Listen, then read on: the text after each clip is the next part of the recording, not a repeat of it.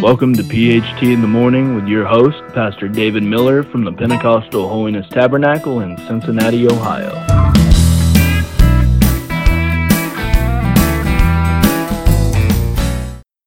Good morning and welcome to another episode of PHT in the Morning with Pastor David Miller.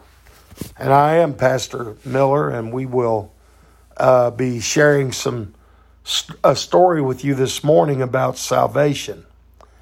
I had decided on our last episode to tell you the story of how I was converted, how I was saved, and uh, I I want to spend the next few episodes telling you some very unique and personal stories of people that I know uh, that had come to know the Lord and become a Christian and get saved. But uh, I don't want to use their uh, exact names just uh, on account of maybe the family might not like me to do that. So I will use names that are not uh, their real names.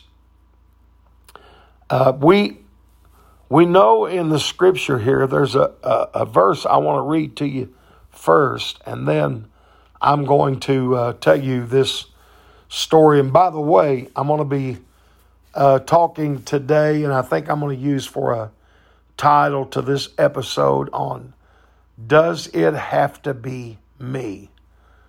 Does it have to be me? All right, I'm going to just read you one verse from the book of Luke in the New Testament, chapter 19 and verse number 10.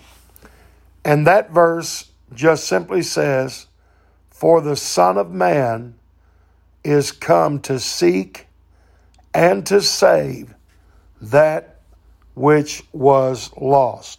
So that was the uh, uh, the the goal and mission of the Lord here on earth, and we know He came to uh, uh bring man back from the sinful state and and pay the supreme sacrifice and giving his life, shedding his blood, and so on.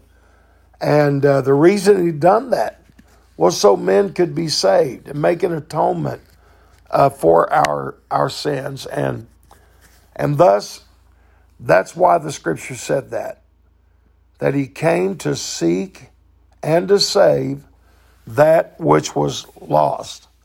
So that's what the Lord said He came for. And I believe the Lord is still trying to seek and save that which was lost. And you say, well, Brother Miller, He's not here now. How could He do that? And I think He does that in many ways. Um, I think He does that primarily through uh, you and I that help to uh, tell the gospel, or whether it's uh, sharing the gospel stories or reading the Bible or to someone or giving them a testimony or preaching the gospel. So that's that's exactly how we do that today. Now, I want to get straight into this particular uh, story today about a man that I had known for years, and I'm, I'm just going to call his name Lee. So I knew this man. He was a businessman here uh, in the same uh, vicinity that I live in. Uh, I wouldn't call it a town because I live in the country. He lives in the country. And uh, both of us, I don't know, we're probably maybe eight miles apart or, or maybe 10 miles, I don't know, not a long uh, distance away.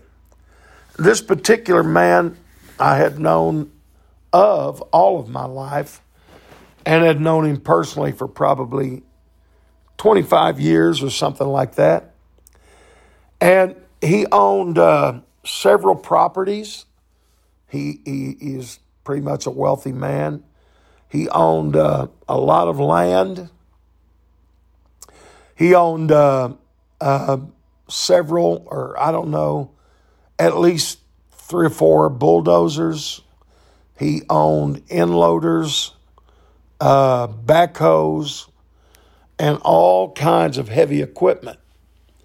Uh, also, uh, owned a couple of, of uh, semis and uh, had his own um, a company. He had he had lots of land, lots of land, like we mentioned to you a minute ago, and on that land they would raise uh, soybeans on some properties and uh, corn on others, and uh, different kind of crops. And uh, that when that was harvested, and then I guess he had to purchase a lot too, uh, and it was put into these big, huge silos. And so they made their own uh, feed. He had a, had a big warehouse and some uh, company there. And they would, uh, uh, a semi, a big semi would just pull up underneath this silo and it would just empty a whole huge semi load full of uh, grains and stuff, and they would take it all over the country. Uh, they had actually, they had actually, he had actually formed a business to where he made his own, uh, like uh, food for cows, food for horses, and uh, dog food, cat food, all all sorts of things like that. So. He was a, a pretty wealthy man. Now, you wouldn't have known that he was a wealthy man because he was very common, uh, very approachable, and just a really good and a really nice guy. Very likable. And I, I, had, I got this uh, man on my heart so strongly and felt like I needed to witness to him and talk to him about Jesus. So I would I would go over to where uh, his uh, uh, store was, and uh, most days, if he wasn't out having to do work himself, he would just be there at the store. So I would usually go in and buy something from him, some kind of feed or something like that, and I would just sit around and talk with him. We got to be very close friends, and I would always talk to him, and I would say, uh, call his name. And like we said, we're going to use uh, the name Lee for him. And I would say, Lee, do you know Jesus? Are you are you saved? And he would always told, tell me no. He'd say, I, I don't think I am. And I would invite him to the church, and he would constantly tell me, Well, I haven't been to church since I was just a real young man. Now, at his age, I guess at that time was probably in his early 60s, possibly. I, I would guess him somewhere between 62, 64, maybe at that time. And I would talk to him, tell him about the Lord, and he would, he never called me anything but Preacher Miller. And he would say to me, he'd say, Preacher Miller, now, uh, I, I appreciate, you know, that you're a minister and uh, I like you and all, but you know, I, I don't want to go to church. And he would say the common things that sometimes people who are not Christians say, like if I go to your church, the roof would cave in and things like that. A lot of folks will say things like that. It's just a way to kind of pass off and t- tell you no without uh, trying to be rude. So I just went back I wasn't obnoxious. I didn't go back every day. I might wait a week, two weeks, and I'd go back. I always, uh, we talk about other things, but we talk about hunting and fishing, and I'd always go back and talk to him about the Lord and being a Christian. And I knew that he liked me. I mean, we became to be, you know, kind of good friends. And uh, he had actually done some work uh, for me at my house uh, a few times out in, in my field and so on. So I remember one day particular, I could tell that this day was a little bit different. And on this day, he opened up more and he wanted to talk more about where I lived and where I came from. And actually, my parents uh, was born and raised not too many miles from where he was born and raised. They were from the same county down in uh, eastern Kentucky, the mountains part of Kentucky. And uh, we talked that day about the Lord, and I noticed a, tear uh, swelled up in his eye. And he said to me, he said, You know, I don't ever uh, really read the Bible, Preacher Miller, but I've got one here. And he said, uh, Sometimes I'll get it out. And he said, I, and look at the pictures. And I really like looking at the pictures. And he said, You want to see it? And I said, Of course. And someone had gotten him a, uh, a family Bible that had like several pictures in it. And he opened it up. He said, This one picture I, I like looking at. I look at it a lot. And he said, Every time I do, he said, I feel like a heaviness in my heart and a sadness. And he said, If you look at this picture, could you tell me what it means? I said, Well, I'll try. So when he opened up and showed me that picture, in that picture, it was the one where, and if you have ever looked at pictures in family Bibles. It's in all of them mostly. And it's a picture of Jesus knocking at a door. And he said, What does that mean? I said, Well, Lee, that is Jesus knocking at a door. And I think it comes from that scripture where the Bible said, Behold, I stand at the door and knock. And if any man will open, I will come in and sup with him and he with me and I will be his God, and he will be my son. And uh, I noticed then the tears started to roll down his cheek.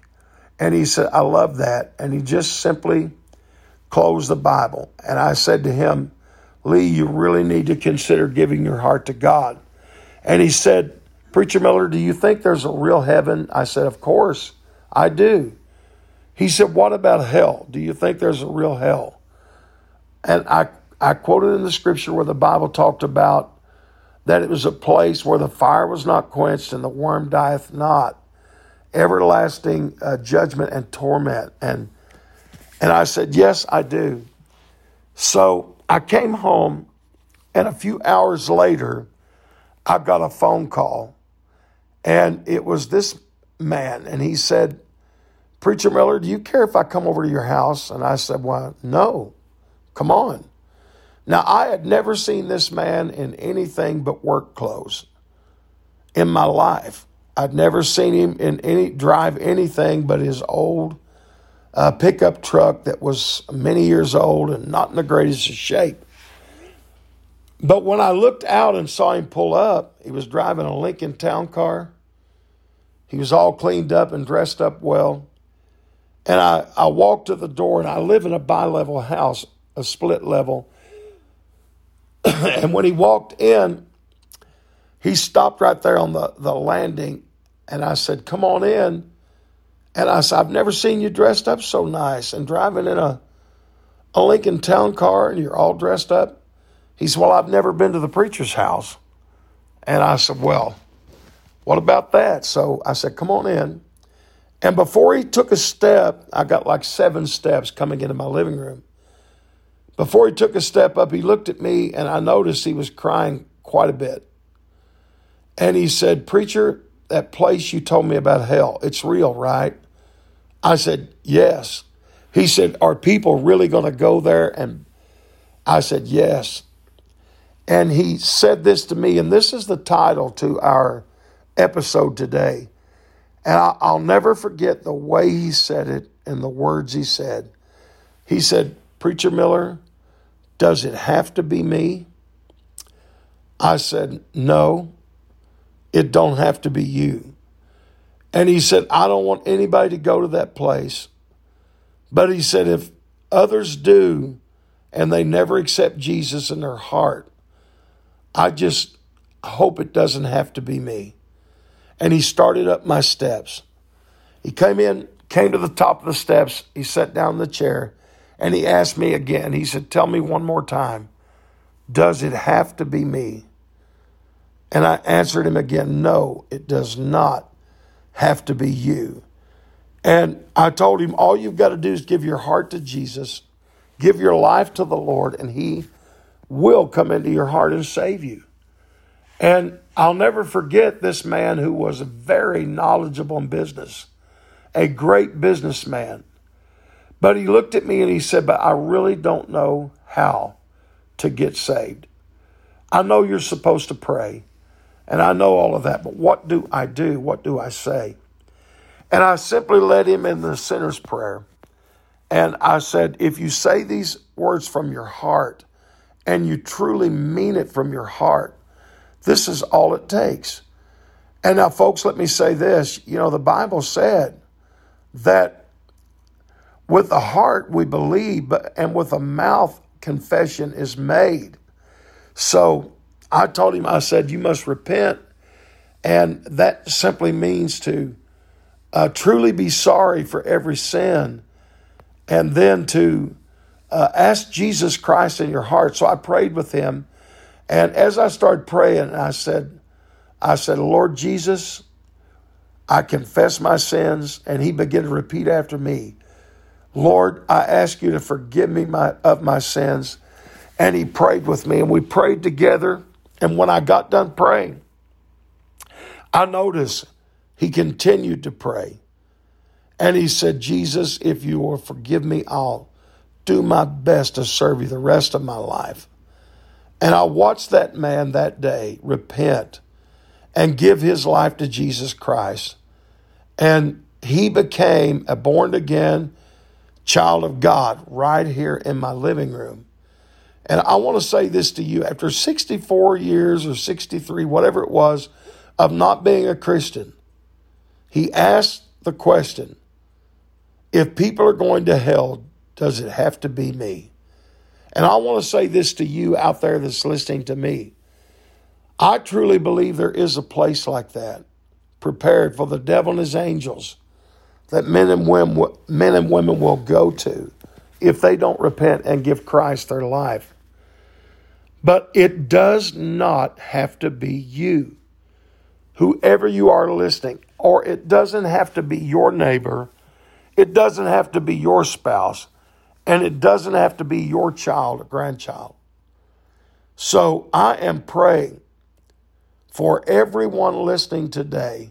I can't pray your name individually, but I pray, Father, everyone that's listening to me today, that you would be merciful if they're not saved and come into their heart and save them.